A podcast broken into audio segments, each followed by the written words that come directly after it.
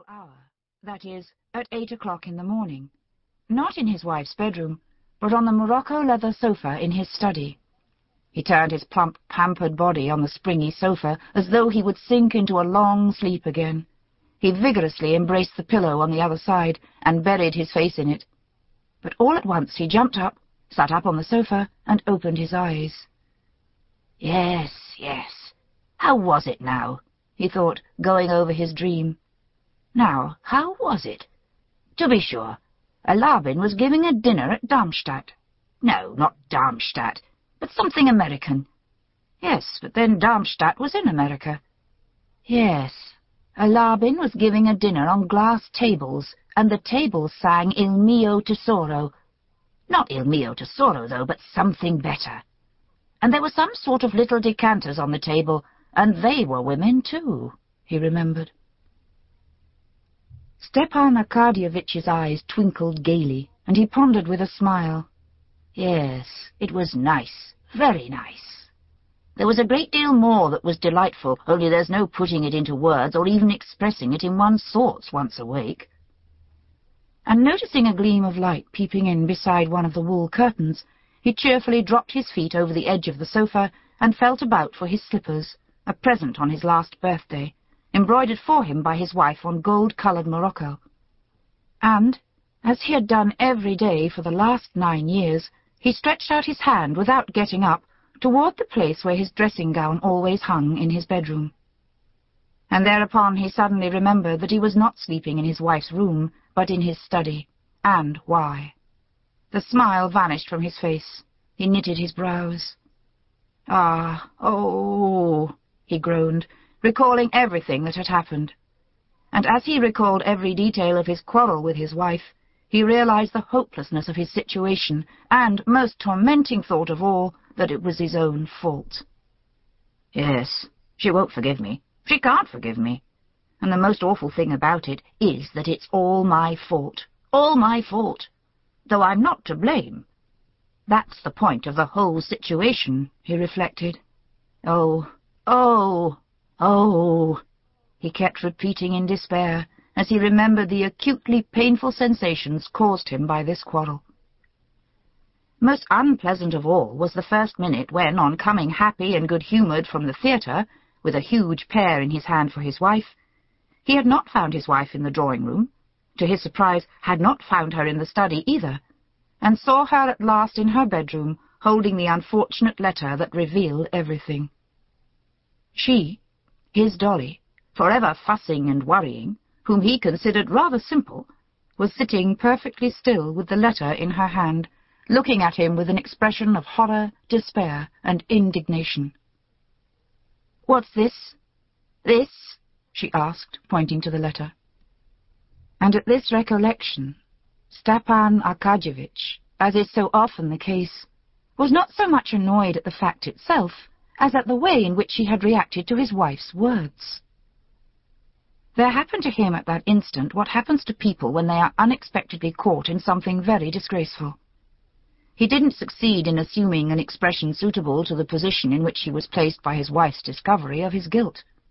Instead of acting hurt, denying, defending himself, begging forgiveness, instead of remaining indifferent, anything would have been better than what he did do. His face, utterly involuntarily, reflex action of the brain reflected Stepan Arkadyevitch, who was fond of physiology, utterly involuntarily assumed its habitual good-humoured and therefore foolish smile. This foolish smile he couldn't forgive himself. Catching sight of that smile, Dolly shuddered as though in physical pain, broke out with her characteristic passion into a flood of cruel words, and rushed out of the room. Since then, she had refused to see her husband. It's that idiotic smile that's to blame for it all, thought Stepan Arkadyevitch. But what's to be done? What's to be done? he said to himself in despair, and found no answer. Chapter 2 Stepan Arkadyevitch was a truthful man with himself. He was incapable of deceiving himself and persuading himself that he repented of his conduct. He could not, at this date, feel repentant that he, a handsome, woman-prone man of thirty-four, was not in love with his wife, the mother of the five living and two dead children, and only a year younger than himself. All he was sorry about was that he had not succeeded better in hiding it from his wife. But he felt the seriousness of his position, and was sorry for his wife, his children, and himself. Possibly he might have managed to conceal his sins better from his wife if he had anticipated the effect on her should she discover them. He had never clearly thought out the subject, but he had vaguely conceived that his wife must long ago have suspected him of being unfaithful to her, and shut her eyes to the fact. He had even supposed that she, a worn-out woman no longer young or good-looking, and in no way remarkable or interesting, merely a good mother, ought, from a sense of fairness, to take an indulgent view.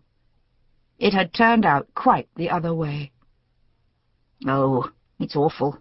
Oh dear, oh dear, awful, Stepan Arkadyevitch kept repeating to himself, and he could think of no way out.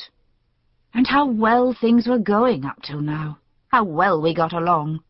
She was contented and happy in her children. I never interfered with her in anything. I let her manage the children and the house just as she liked. It's true it's bad her having been a governess in our house. Mm, that's bad. There's something common, vulgar, in making love to one's governess. But what a governess! He vividly recalled Mademoiselle Roland's mischievous black eyes and her smile. But after all, while she was in the house I never took liberties. And the worst of it all is that she's already... It seems as if it all happened for spite. Oh, oh, but what, what is to be done? There was no solution but that usual solution which life gives to all questions, even the most complex and insoluble. That answer is, one must live in the needs of the day, that is, forget oneself. To forget himself in sleep was impossible now, at least till night-time. He couldn't go back now to the music sung by the decanter women, so he must forget himself in the dream of daily life. Then we shall see, Stepan Arkadyevitch said to himself, and getting up, he put on a grey dressing-gown lined with blue silk, tied the tassels in a knot, and drawing a deep breath of air into his broad chest, walked to the window with his usual confident step, his feet turned out slightly. He pulled up the blind and rang the bell loudly. It was at once answered by the appearance of an old friend, his valet Matvei, carrying his clothes, his boots, and a telegram. Matvei was followed by the barber with all the tools for shaving. "'Are there any papers from the office?' asked Stepan Arkadyevitch, taking the telegram and seating himself at the mirror. "'On the table,' replied Matvei, glancing sympathetically at his master, and after a short pause he added with a sly smile, "'They've sent from the livery stable.' Stepan Arkadyevitch made no reply. He merely glanced at Matvey in the mirror. In the glance in which their eyes met in the mirror, it was clear that they understood one another. Stepan Arkadyevitch's eyes asked, Why do you tell me that? Don't you know? Matvey put his hands in his jacket pockets, kicked out one leg, and gazed silently, good-humouredly, with a faint smile, at his master. I told them to come on Sunday, until then not to trouble you, or themselves for nothing, he said. He had obviously prepared the sentence beforehand.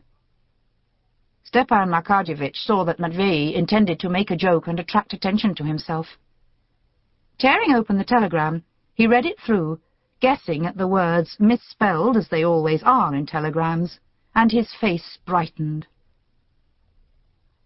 Matvei, my sister Anna Arkadyevna will be here tomorrow, he said, checking for a minute the sleek, plump hand of the barber cutting a pink path through his long, curly whiskers. Thank God, said Matvei, showing by this response that he, like his master, realized the significance of this arrival, that is, that Anna Arkadyevna, the sister he was so fond of, might bring about a reconciliation between husband and wife. Alone? Or with her husband? inquired Matvey. Stepan Arkadyevitch could not answer as the barber was at work on his upper lip, and he raised one finger. Matvey nodded at the mirror. Alone. Is the room to be made ready upstairs? Inform Darya Alexandrovna